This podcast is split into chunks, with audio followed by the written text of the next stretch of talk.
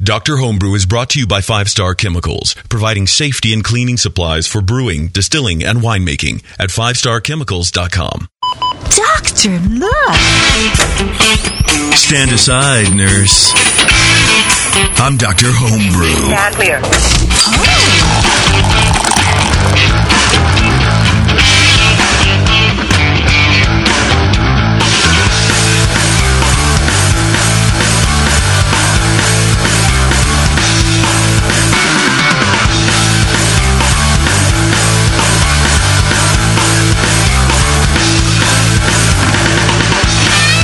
Welcome, everybody. It's another fine edition of Dr. Homebrew.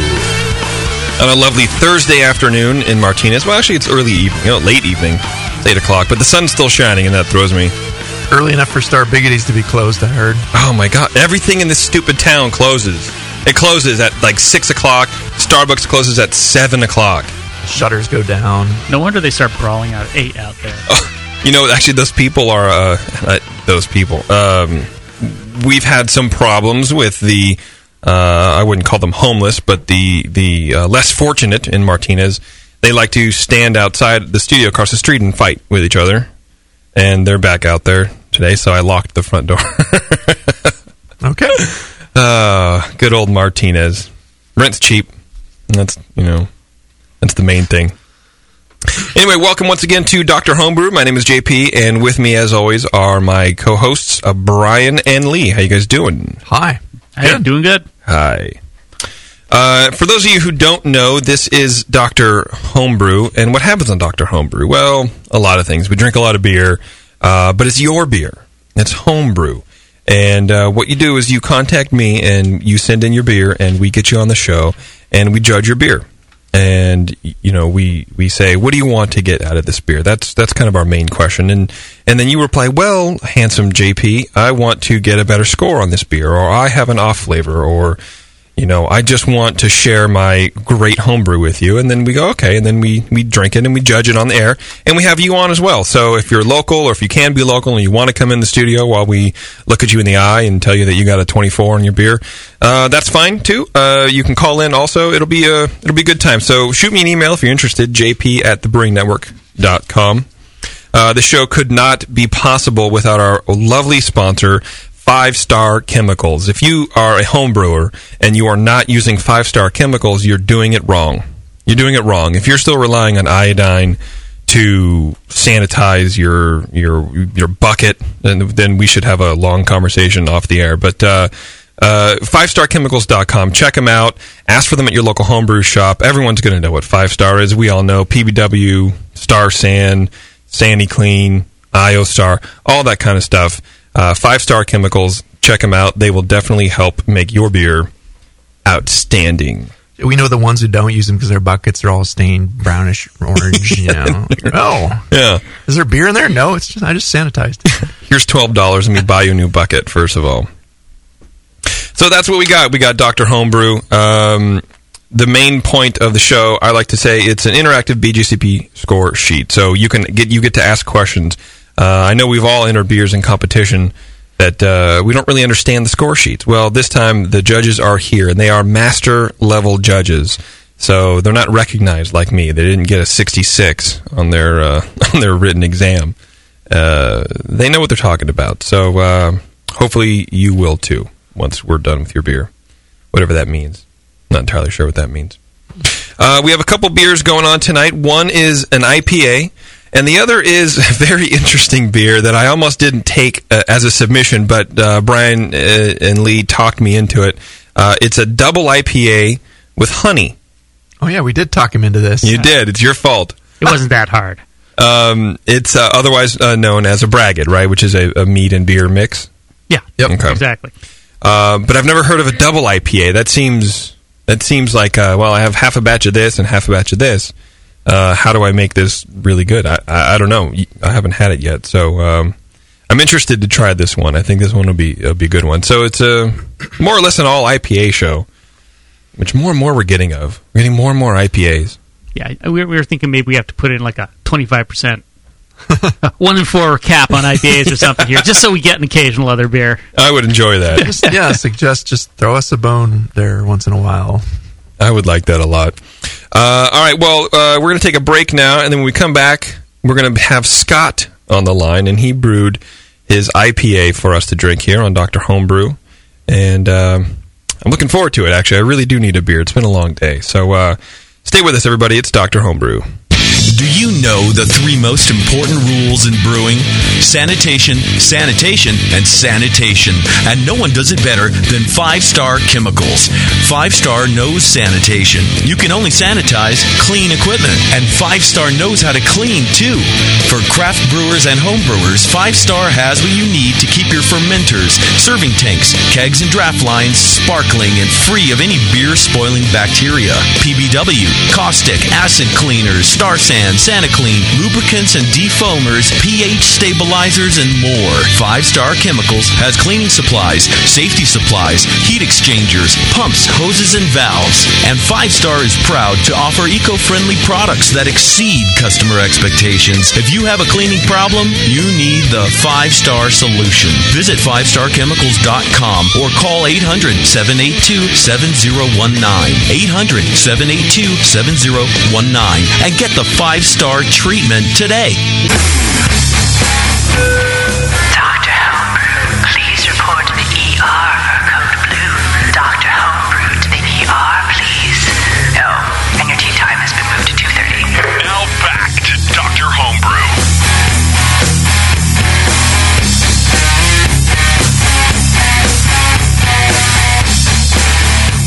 That's right. It is Dr. Homebrew, and on the line we should have Scott.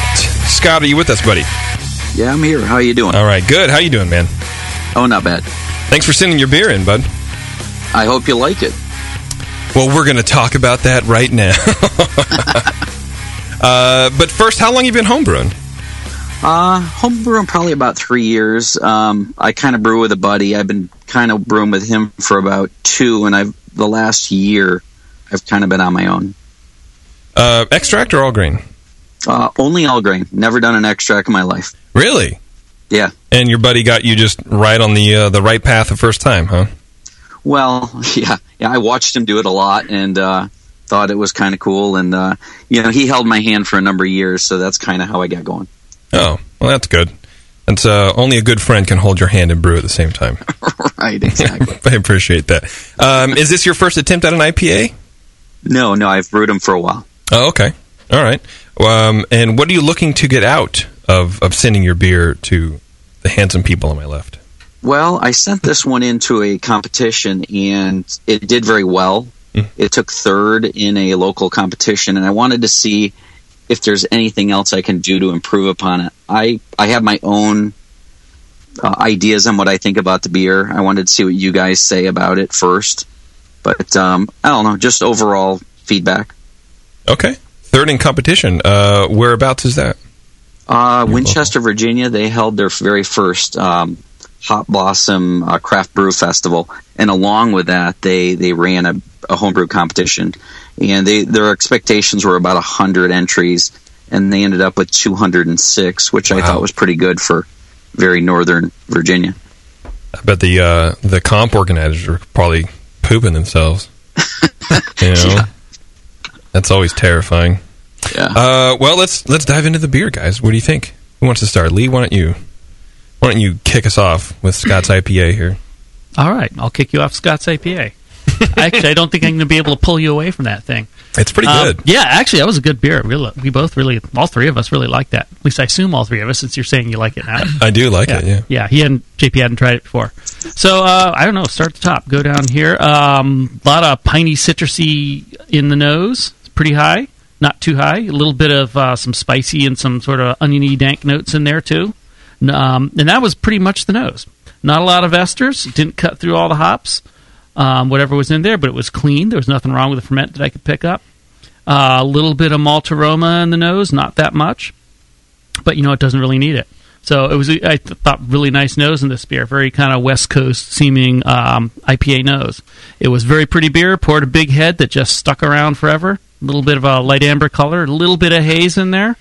which is fine for this style. Although you know, if you're wondering why the difference between second and third, you know, they might somebody might still pull a half point or a point for having a little haze in there because they always look prettier without it, even though it's okay to have it.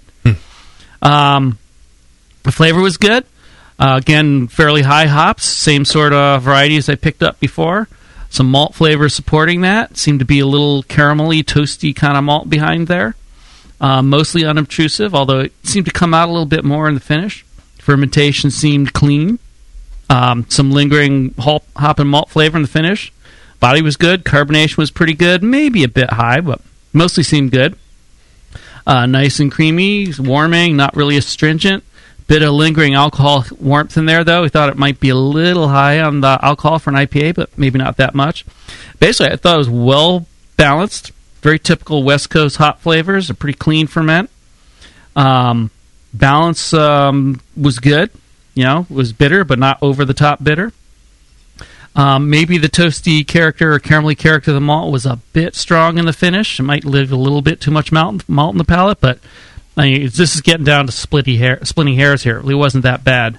Um, and way at the very end, when I was sampling this, I thought maybe I picked up a little bit of a catty note in the hops, hops but you know, I'd already been drinking this for about ten minutes at that point, so it took that long to even show up, and it was I no threshold, so it was not a big deal. I, I gave this on the score sheet about uh, forty-one points. I thought it was a really nice beer.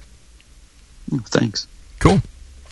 Yeah, I agree with Lee there. Uh, you know, nice big citrusy piney hop notes up front. You know, little grapefruitiness in there, some uh, underlying resin and kind of garlicky dankness in there. Beautiful hop character, just right up front, right where you want it for this beer. You know, almost imperial IPA like in in hop intensity, but you know it's welcome. It's it's a hop oriented beer. Um, you know, low supporting kind of clean and bready malt with light hints of caramel and the aroma. To me, the, the, the caramel came through more in the flavor, and uh, but uh, I'll get to that. Uh, you know, the appearance, yeah, nice kind of orangey amber color or light amber, or- yeah, well, yeah. Not, not even amber, I guess. Yeah, kind of orange, more orange than anything else. Yeah, It's kind yeah. of orangey, like a little uh, darker orange or dark yeah, yellow. golden, you know, deep gold kind of, I guess. Um, and low off white head that stuck around pretty well. Uh, and- well, the, the last pour I got it, we had a, a big, a, a big off white head shooting up there, but this one stuck around pretty, pretty well. So uh, sometimes the hops will do that for you. Um, and there's a lot of hops in here. It was, yeah, just a hint of haze, like Lee said. Um, you know, some clean alcohol apparent in there in the in the flavor. The, you know, the hop bitterness is just, I think, right where you want it. Just kind of medium high, balancing the the malt, not harsh or biting, really smooth. Um, you know, most of the same kind of hop characters you got in the nose. Very fresh tasting hops. Um, you know, a little, like I said, a little bit more of a bold carameliness in the in the flavor than in the aroma. Yeah, I got that too. It wasn't Yeah. distracting. It gave nice balance to it, and actually, you know, I kind of like a nice malty uh, IPA. A lot of times, you have beers like Sierra Nevada Celebration Ale, that's considered, you know, a classic example of a, a, an American IPA. And sometimes people forget that and think just the lighter ones are, you know, all you need. But just let the hop shine through and nothing else. But you know, it, the hop, the malt has some complexity. We were also talking about how it might had kind of you know more than just some caramelly characters, some toasty and light kind of maybe Municky like characters in there or something. But um, well, we remain to look at your recipe. Um, the finish, I thought, you know, could be just a touch drier, but that's just a fine point. It was it finished, you know, kind of medium, medium, dry, kind of medium dry. Um, yeah, the body was you know medium to medium light, bit of alcohol warmth coming through, nothing offensive, just smooth alcohol warmth, and you can have that in this beer. Um, a little, little hop drive astringency in there, not really distracting. Uh, you can get a little bit of that too in a, a beer with this many hops in it. um, you know, light creaminess, carbonation was pretty high. Um, you know, maybe just a tiny hint of carbonic bite, but not not bad, not anything distracting. I'm just making f- some fine notes here.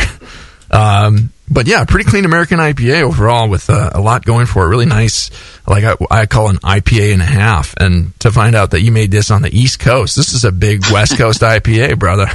It yeah, sure what, is. what are you doing, man? Well, you know, I travel a lot, so uh, you know, I get out and drink a lot of Lagunitas and uh, yeah, the the rain, you know, New Belgium stuff's great. yeah. That'll I, do it. I gave this one a 38. Nice beer.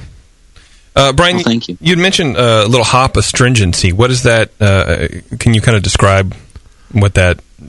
just in the mouthfeel, it has kind of a uh, a little bit of a tannic sensation. There's a lot of uh, polyphenols in hop material, and if you with a beer with this much hop in it, it has that kind of tannic, uh, uh, you know, presence. Uh, some astringent character kind of bites your tongue a little bit that way, but uh, like chewing on grape skins, kind of a sensation, but not.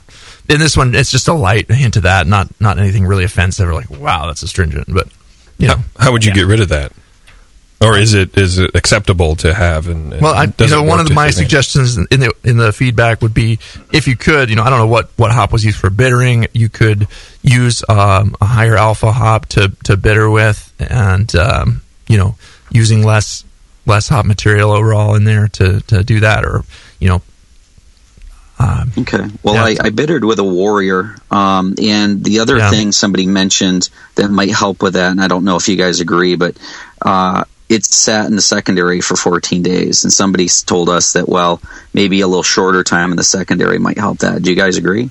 I think yeah. I was going to just say too, pulling it off the hop material in the in the fermenter might help your case a little bit too. You could probably extract a little bit more tannins in uh, in that way too. But hop, just hop plant matter in there, you know, it kind of comes across like green, but it wasn't really big grassiness. It was just you know pleasant, nice, nice dry hopped character and good stuff. Scott, do you want to go through your recipe for us?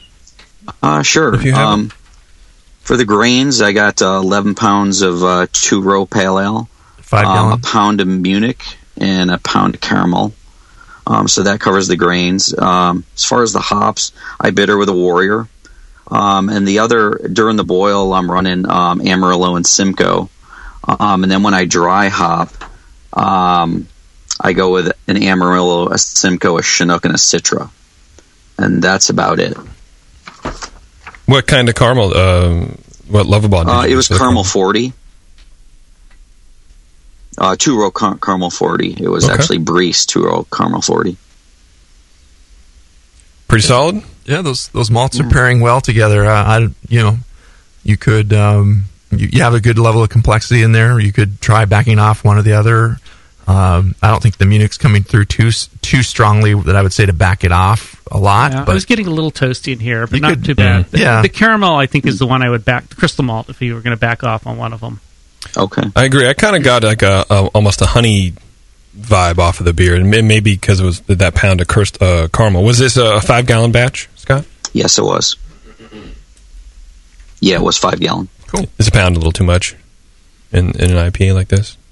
I don't think so. You could you can use a pound, but you've got a lot of with the with the Munich in combination with it. You might want to work to balance that. You know, uh, Yeah, it's two pounds uh, of specialty malt out of about 13. So You're talking about 15, 18 percent specialty malt. That that's that might be a little high. I mean, the Munich isn't going to be so sweet and pushy and flavor wise as the crystal malt is, but in combination, the two of them might be just a bit much. But I But think. you know, Okay. oh, go ahead. go no, on. go ahead. no, no. Um, I, I I think it sounds like Scott, you were trying to go for the Lagunitas IPA. Yeah, something along that lines is is what we were, you know, shooting for, my buddy and I. And uh, yeah, we're, we're just huge fans of West Coast style IPAs. So uh, you know, anything along that line was what we were looking at. And doesn't Lagunitas kind of have a kind of those darker malts in there, like a caramel or something? Munich, I think. And Yeah, I'm a huge fan of the Hop Stoopid. you know, Cool. it's uh, you know, any of their you know IPAs, I'm a fan of. So uh, Right. did you guys have anything extra to, to say Well, to this Scott? came in third out of you said was it 206 IPAs? Well, no, there was actually 30 IPAs. Okay. Um, the one that took first was an Imperial. Uh, and the second place finisher was another just American IPA like this one. Um, so I ended up third out of 30. Right. No, Right. it's a good beer. I mean, I could see this this taking a better prize on another day. You know, it's it's there's all sorts of things that go into a comp sometimes, and they can cause a three point difference, and that's it. You know, which comes out first when the judges' palates are fatigued at the end, the beer comes out. You know, temperature. Yeah, unfortunately, I haven't I haven't been home since um, this this uh, I haven't been home since the uh, uh, competition went out, and I have the tasting notes waiting at home, but I just haven't been able to get to them. right. So yeah, and also timing your beer for when it's hitting its prime. You know, um, for when when the competition's going to be. If you're really planning it like that, you can, uh, you know, it it's it might be hitting its prime a little more now than even when it was then. I don't know, but you know, sometimes when it's first first out, it could be a little grassier, a little more intense, and the, the hops will kind of mellow out and things will kind of uh, meld a little better uh, after a few weeks in the, the keg or the, or the bottles. Uh, it was keg conditioned or Uh, no, it wasn't. This was all bottle condition. okay Condition. I didn't even check. Yeah. No, that was a damn nice IPA. Thanks for sending it on. Oh, well, I'm happy you guys liked it. Yep. Yeah, for Yep. sure. Uh, do you have any questions for the guys, Scott?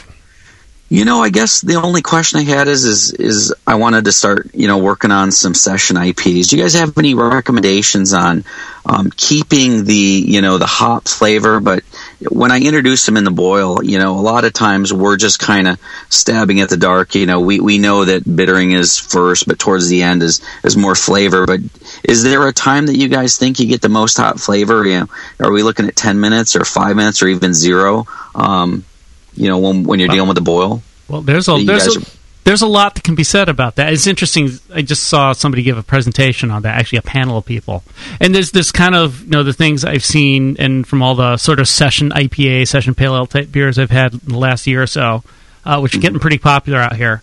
Um, a few key things to keep in mind. One, don't let the body get too light. You know, you don't want to make a hop tea. So they're actually a bigger percentage of something like your caramel malt, your crystal malt, your Munich malts. Help keep the body up.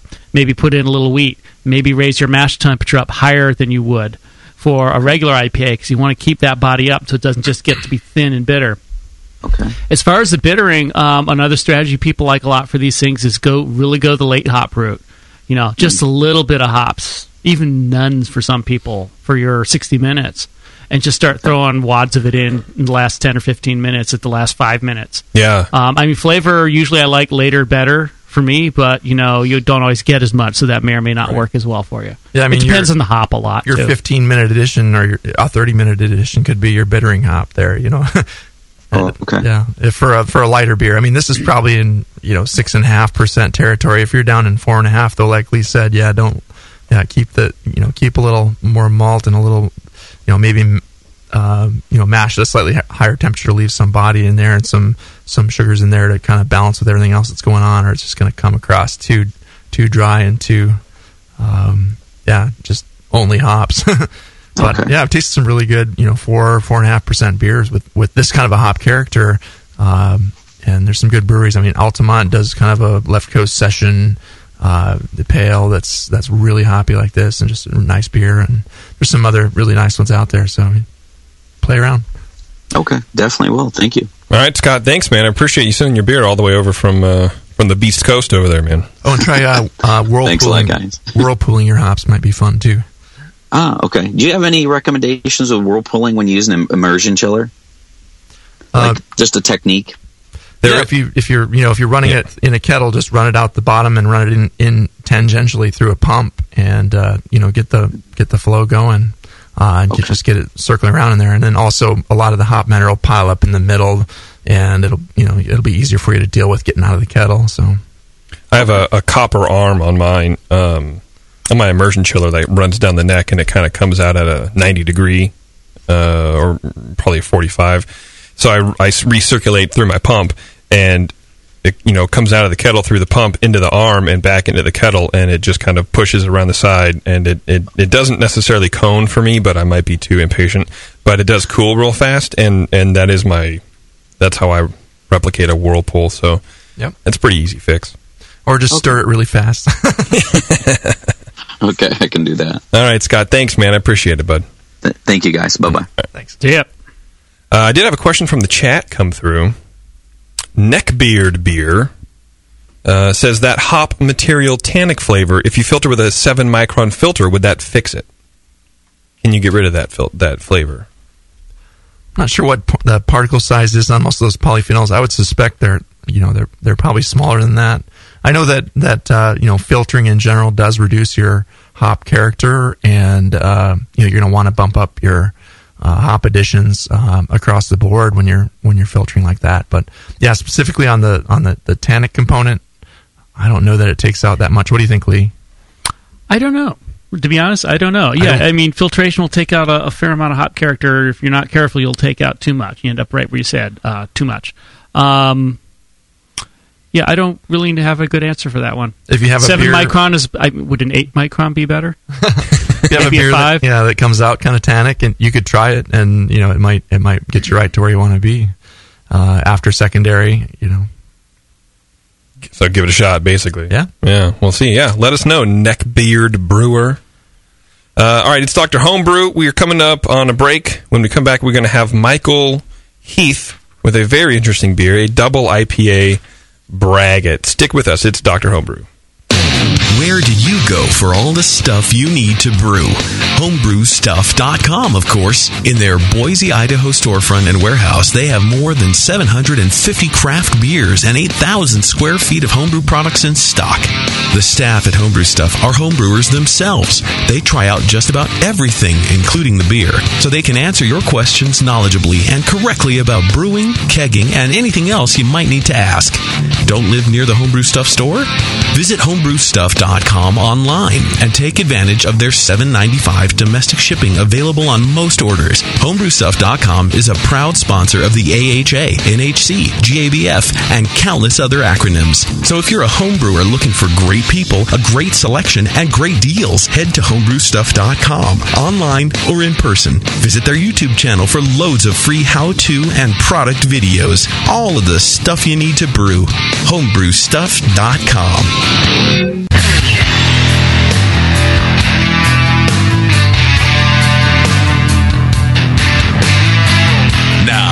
to the examination.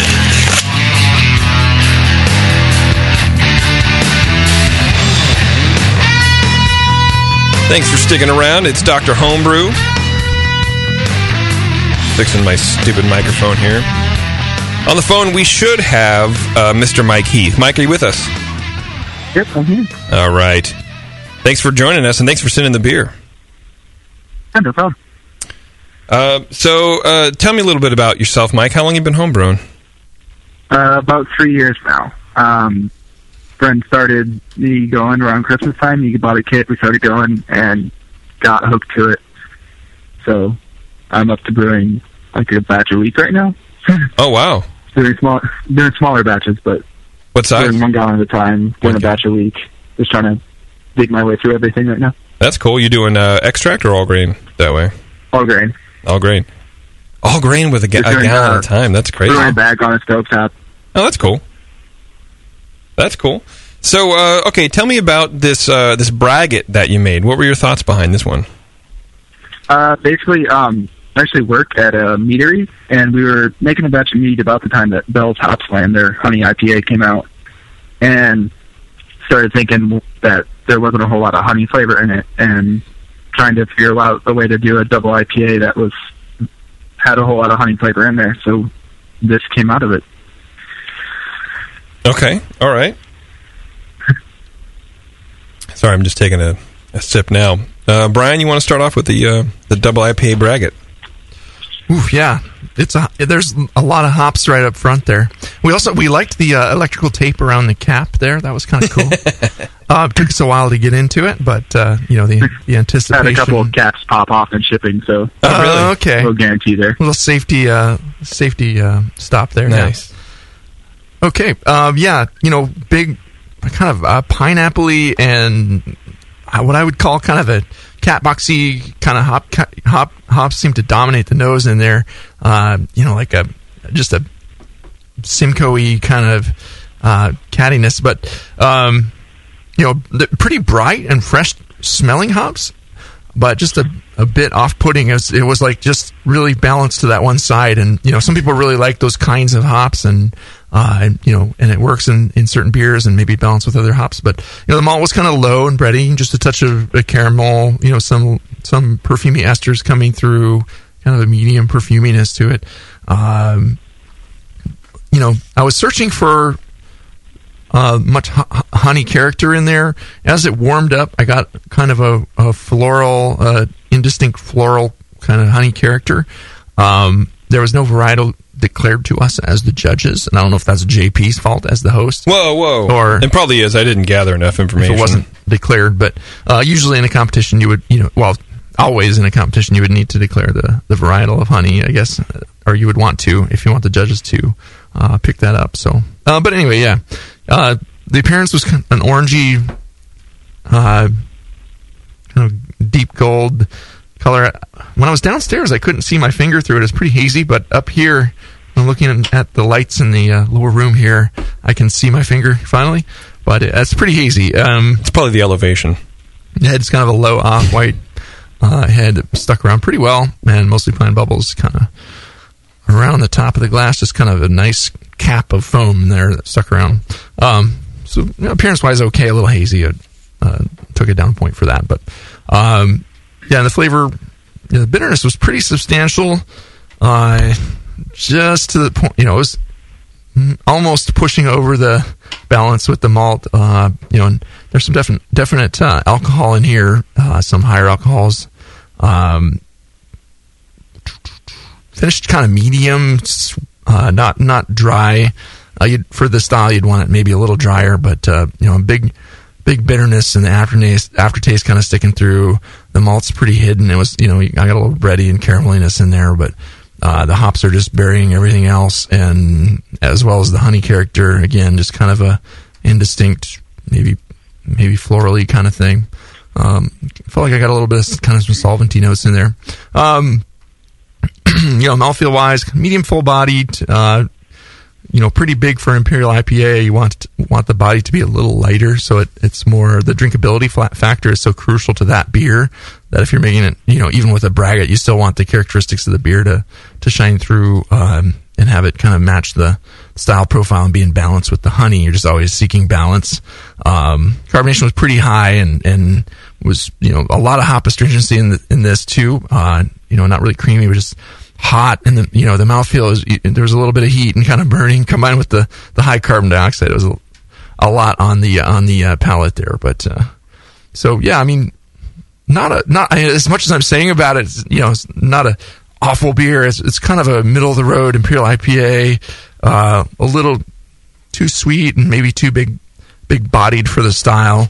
Uh, if you backed off the bittering hops on this and maybe even you know some of the aroma hops and maybe tried switching up some of the hops in there uh, and some of that honey would, would shine through a little better. And i don't know what your impression of it is. I'll let, we'll let you um, talk about it later too but uh, um, you know you, you want to fix that uh, the alcoholic um, stuff by well do you control your fermentation temp first of all? I could ask that. Uh, it was about 65, so Around probably a little, a little on the one side for that- what I was trying to get, but That should be fine. Then you just basically want to take care of your yeast. 65 should be fine. And if you pitch a big healthy dose of yeast and, and, you know, keep it happy, maybe add a little nutrient because there's honey in here. Um, you know, uh, do some maybe staggered nutrient addition if there's a lot of honey to keep that happy and, and, uh, you know, find ways to get it to dry out a little more, maybe more attenuative yeast or, you know, um, try, uh, lowering the mash temp a bit more if you haven't already. But yeah, or add some sugars with the honey to dry it out a little bit more. And that might bring it more to style, I think. But, you know, it's a pretty good beer. I give it a, a 24, kind of middle of the road score. But, uh, yeah, great, drinkable, good.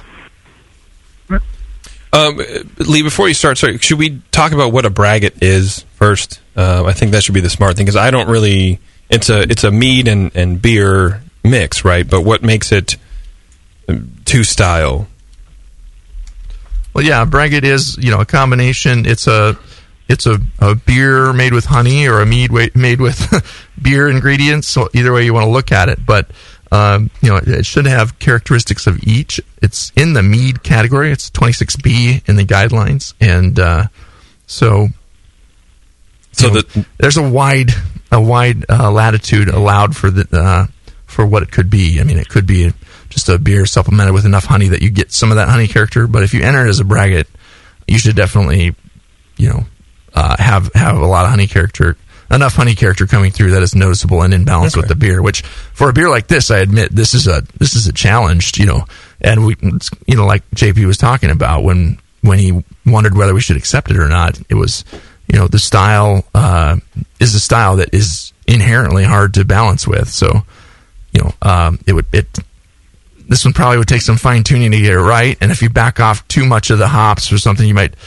you know, then it would be hostile for the IPA side of it. But uh, right now, the IPA is just dominating it, and you know, the hop choices are uh, interesting and, and maybe clashing a little bit. You you kind of work on the finessing the balance and getting the, getting the hops right that play nicely with whatever honey varietal you're having. If you have a really floral honey, you might want to use a different kind of hops, like an earthy hop or a uh, well, if it's an American IPA, you, you, you know you might try a something kind of resiny or or dank or something interesting blended with the a citrusy kind of floral honey, you know, but yeah, playing around with blending different flavors to see what works best is, is kind of how it goes.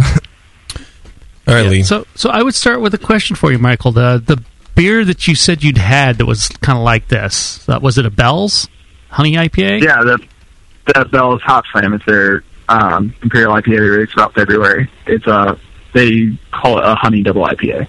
Okay, yeah, I haven't had that. Can you? Uh, you obviously have. Can you actually pick up the honey flavor in that? Uh, it's very light. Um, there's kind of disputes about whether it's actually honey or if it's just a lot of honey malt trying to get that flavor in there. Uh huh. So Okay, interesting. Yeah. So I, I would almost echo Brian's concerns. So with a beer like this, uh, with a braggot, it's supposed to be a beer mead hybrid, and you're you should, you know, if you're going to go by BJCP, you should be able to pick up characteristics of both. So you should be able to pick up honey flavor, or honey aroma in there. And it's an interesting question: Can you get enough of that in there to balance out the hop intensity of a double IPA, which is a really strong, pungent, flavored and Yeah. aromatized beer? And this one in particular, your hop choices are really intense. I mean, this this this is like wow, rip your head off kind of intensity here. Just dank and oniony and diesely and just in your face. It's pretty good actually on that point. If you like that kind of hop, this is a good example of the kind of aromas you're looking for there. But it's going to be a tough call to try and get through to the honey behind it. I, I really couldn't find the honey in the aroma. I mean, all those hops were there. I could just pick up a little bit of malt and some tropical fruit pineapple, which is probably coming from the hops again. Um, but but getting getting through to the honey, just just I couldn't find it really.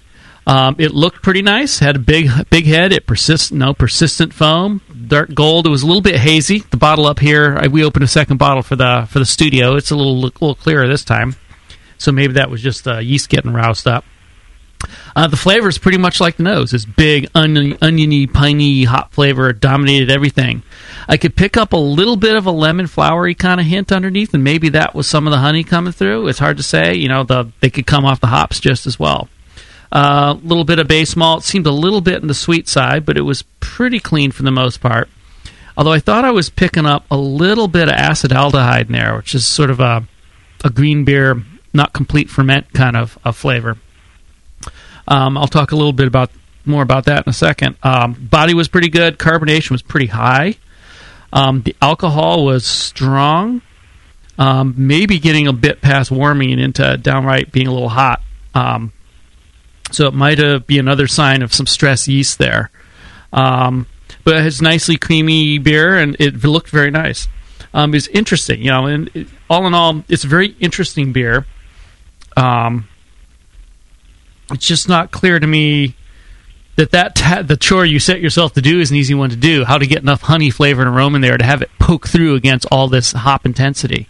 You just Um, kind of want it to peek through, I imagine, right? Just just a little hint of it. You don't want it to be overbearingly honey, right? Yeah, and I'm not sure we quite even got that, but um, maybe a little bit in the flavor. Um, the the little bit of acetaldehyde and the solventy made me think the yeast might have been pushed a little too far in this beer. Uh, both those things will happen if the yeast, maybe if it's a low pitch rate or they're not too healthy. I've noticed in a few honey beers I've made myself that the yeast tends to go a little slower and a little less happily than you would think. So if you're going to do the, a beer like this again, you might want to put make sure it's got some yeast nutrient. Maybe put a little higher pitch in there, um, just to make sure you got the yeast to finish it all out properly. Um, and that you know that between the solventy and the, the salty touch and the acetaldehyde is kind of my guess as to what might have been going on with the ferment here. Other than that, it's just just you know how do you get the honey to show through with this this this big um, blast of hops that are here. I'm not sure how that would work. All in all, it wasn't bad. I think if you wanted to enter in the comp, I would not mention the word honey. I put it in as a straight double IPA because no one's going to pick it up. So that that's my two cents. And, and, you know, for people who like the big pungent hop uh, double IPAs, actually, I think people would like this a lot. Yeah, I think have you have you ever made a double IPA, Mike? Uh, yeah, I've had a few that I've done. Um, This is by far the, the most extreme I've gone, but I kind of went a little overboard, just kind of I do like the flavor. around with this one. Yeah, I do like the flavor of it. Uh, the hop flavor, uh, you know, as the double IPA, it is very hop pellety and and uh, and you know, kind of this resiny quality to it that I, you know, I don't really like that style of beer normally, but it, I think it'd be a good beer on its own. With a one gallon batch too, if you shake in two or three extra pellets, you, you accidentally throw your whole hop balance off. That's all I it's saying. suppose so, right? Yep. Whoops. Yeah. Uh, do you happen to have your your recipe for this, Mike? Yeah. Why don't you Um, run through like that? I said, it's a it's a one gallon batch, so these amounts are going to seem a little small compared to everything else. But uh, it was two pounds of pale malt, uh, a quarter pound of Crystal Forty, a quarter pound of Carapils, and then a pound and a half of orange blossom honey. That actually made up about fifty percent of the gravity. Yeah. And then for hops, I have uh, Simcoe and Centennial, half an ounce of each at 60, and then a quarter ounce of Simcoe and Galaxy at 10, uh, zero, and dry hop. You know what? If you were to enter this in a comp, so first, first by the what the they'll ask you, you should specify the honey you put in.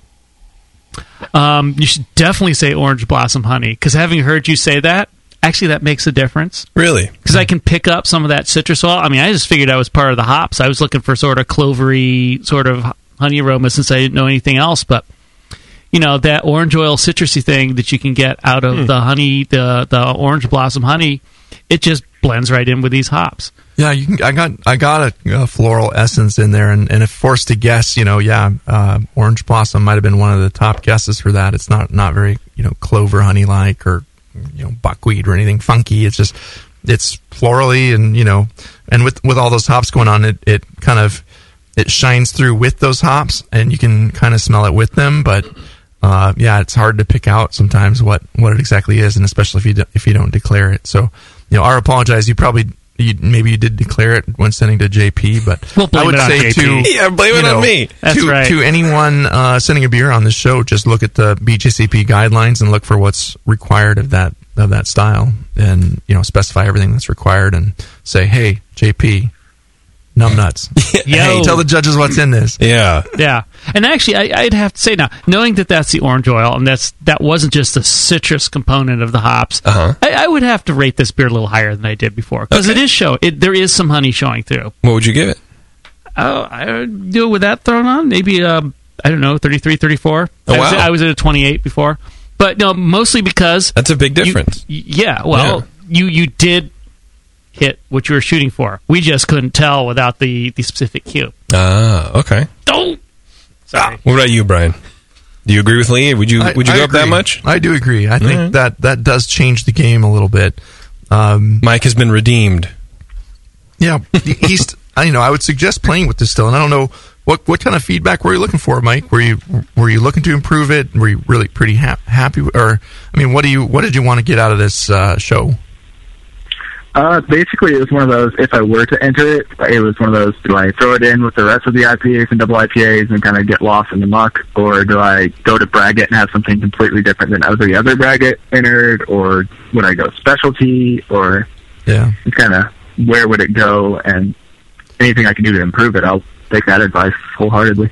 yeah. I I would agree with Lee's revised advice. That would be to you know put in a braggot and, and declare it with the varietal and uh, you know see where it falls. But uh, if you have a way of if you had a way of rebrewing the same one and, and drying it out a little bit more and maybe playing with the hops, adding some some different kinds of hops to see what what plays nicely with the honey, and um, you know, I think just pulling back some of that sweetness and and you know pull, even pulling back the aroma hops a little bit will let that honey shine through a little more and, and just using different varieties. So Yeah, those super the- dank hops are. out note, real fast here. Um, Yeah. It started at 1090 and it finished at Oh. 1008.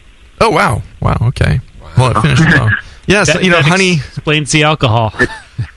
Yeah, it did. Uh, I did mash it a little high, trying to keep a little bit of sweetness in it, Yeah. to sort of remind you that there's actually honey in it. But so Yeah. maybe I could drop the mash temp down a little bit. And Sometimes these beers with a lot going on have the impression of sweetness, and it fools me. And I'm just so surprised when I hear about beers. What? This was 1008? Am I an awful judge? Yeah. Yeah, I don't know if I dr- maybe drop the mash temperature down. I, I would focus more on making sure the yeast is doing its job right. So bigger pitch, a little cooler ferment temperature, good nutrient dose, maybe a second dose because this is a big beer and you're asking a lot with all this honey in here just to make sure it does its job right. Or you can even make a nice uh, dry mead and make a you know a separate imperial IPA and then uh, work at blending them and and let them uh, kind of balance out with each other and play with um, you know the amounts of each and see you know where you find the right balance where you get the honey that you want coming through with still having the, the right beer style there. But I think braggots work better with maltier maltier styles personally. But uh, yeah, you, you could make the perfect you know 50 point imperial IPA braggot. Uh, I don't know. it would be very hard, but you could. It could happen. It's possible, theory, I'm maybe- sure, right? Yeah. Mike, do you have any questions for these guys? Uh, no, I actually uh, think I'm pretty good. Okay, cool. Well, hey, thanks for for you know first of all trying that style, but uh, sending it in. Yeah, Oh, thanks yeah, for no sharing. problem. Yeah, Glad to get some feedback on it. cool. Thanks, man. Appreciate it. Cheers. No. All right, Cheers. bye. Pretty cool, huh? Right on. Yeah. Yeah, no, I'm glad we actually talked you into giving us that beer. Yeah, Yeah, that was that's, that's yeah. very interesting. I love experimental things like that. That's it was cool. Yeah, it was very cool. Just got to tell us what's in it if it's going to be an experiment. And that is true. All right, we're up against the break. When we come back, we're going to wrap up, and um, then we're out of here. It's Dr. Homebrew back after this. Are you a member of the American Homebrewers Association? Well, you should be. Members of the AHA can focus on brewing beer, and the AHA takes care of the rest. The American Homebrewers Association advocates on behalf of homebrewers like you to legalize the hobby in all 50 states and make sure that beer laws make sense. Plus, there are many great benefits that come with your AHA membership, like AHA member deals that give you awesome deals at bars, restaurants, breweries, and more. Zymurgy Magazine and eZymurgy for tons of articles, how-tos, easy-to-follow recipes, and news about the hobby you love, and access to the members-only content on homebrewersassociation.org. But the AHA can't do it without your support. Join today so the American Homebrewers Association can keep fighting for your homebrewing rights. Visit homebrewersassociation.org or join now from the homepage of the Brewing Network website. Relax. Don't worry. It's the American Homebrewers Association.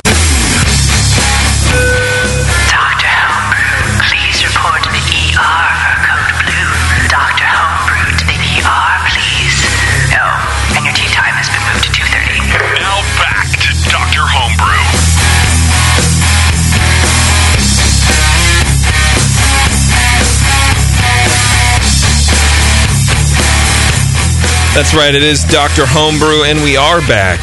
Both of those things that you just heard are actually accurate and true. Coming off a whirlwind IPA show, which, as you know, is my favorite thing to do. Uh, overall, good beers, I think, right? Yeah. This is our, our breakdown segment where we kind of uh, just give a brief recap of the beers. We had Scott up with his just straight IPA, I suppose. Um, now, a couple of comments you guys had. It was a little hazy, but not much. A lot of it was was picking nits. I think is what what Lee was saying. It's a little haze. It could be a little bit drier, um, but overall, that was really it wasn't It was much good beer. to do, There- right? there, wasn't a whole lot to to really say easily to improve it. Yeah, a little less sweet, a little less caramel, a little clearer. That'd be a killer beer. It was very nice as it was. Lee said back off the uh, the caramel a little bit. I would I would personally back off the Munich a little bit myself, but I you know I like the beer. The malt complexity added something. I wouldn't just take away either one of those. They're they're playing nicely together. Yeah, Lagunitas, they have a Jeremy over there likes to to blend malts in their new Dogtown Pale. He has five malts in in his pale ale. Wow, it's insane. Dogtown's pretty pretty cool. Yeah. So um, yeah, maybe it's just a combination of those malts and different varieties, or maybe another one. Who knows? If you're trying to clone Lagunitas, though, I have, I have no idea. Um, so yeah, that's pretty good, Scott. You, you know, you had a good IPA, man, and um, it sounds like there's not a whole lot to do to kind of push it to the next level. Uh, then we had Mike, our good friend Mike, who just got a phone with his double IPA braggot, and uh, there were a little more uh, comments about that because I think it was just such a complex style. I've never, I don't think I've really had a braggot, um, but again, there was a little haze issue there. Um, uh, what did you guys say? A uh, little too big bodied. Maybe back off the hopping, change the hops a little bit. Uh, yeah, it's uh, it, well, it, it obviously had a pretty high starting gravity there, and yeah, it's 1090, I think it was. You know, you could you could start a little lower and still have a pretty good uh, pretty good braggot, I think, and maybe balance a little bit. I mean, for me, it's mostly it's supposed to be it's a hybrid of beer and mead, and you got to get a balance where both those things come through. And the mead really just didn't come through that much. I mean, it didn't, and you need to let the judges know what kind of mead it is too, uh, so they can pick up on it. I mean, the, when you have the opportunity to write something in the special ingredients, definitely take advantage of it. Because they're because in a style like this, the judges are looking for it, and it'll totally key us in on what to look for. Um, but that being said, you know, once we knew what kind of honey was in there, can could pick up on it a bit. I think it was it's really tough to balance something that's kind of delicate like a honey against a uber pungent selection of hops that like was in that beer. It was it was in your face. Yeah, those were crazy. It was good hop aroma and flavor. It, it was just it was just rip your sinuses out though. I mean, it was really intense. So it's it's if you want to hit that balance, you might have to refigure how you want to handle the hop aromas and the flavors to make them more complementary to the the mead side of the equation. Mhm. Um, Yeah. If you want it to come across as being a braggot. Otherwise, it's just a double IPA with a little bit of orange blossom honey aroma in it that you might not even separate out from the rest of the hops if you didn't know it was, if you weren't told it was there. Okay. Yeah, there were some bold hop choices there, and they were they were definitely in your face. And I'm not, you you know, I've tasted plenty of orange blossom meads, but I have not tasted them with that intense uh, of an I, uh, you know, IPA hop blended with it. So yeah, interesting beer. Yeah, I- interesting braggot. I thought so too. It, uh, yeah, it was very, very interesting, and uh, and uh, I'm glad that you guys talked me into doing that because uh, otherwise I would have been like, wow, "That's insane! You guys are crazy. Why would I want to drink insane, that?" But it's downright enlightening. That's true. There you go. That's true. Well, this is another episode of Doctor Homebrew in the bag, as as we don't say in the radio industry. I just decided to pull that out of nowhere. Uh, thank you to my co-hosts, as always, Lee and Brian, for coming in, and for Scott and Mike for sending beers. That is a key component to this uh, radio show, folks. If we don't have beers, then we just sit and look at each other for an hour, and uh, that's not bad too. Yeah, it is. If you want to be a guest on Dr. Homebrew, email me at jp at thebrewingnetwork.com for more info. We're a little booked up now for the next couple of months, but uh, check in if you want, if you're planning to brew something around August, September, October. Uh, that would be ideal. So shoot me an email and uh, I'll send you details eventually as soon as I stop taking naps on my couch during the day. Uh, this has been Dr. Homebrew. Until next time, see ya.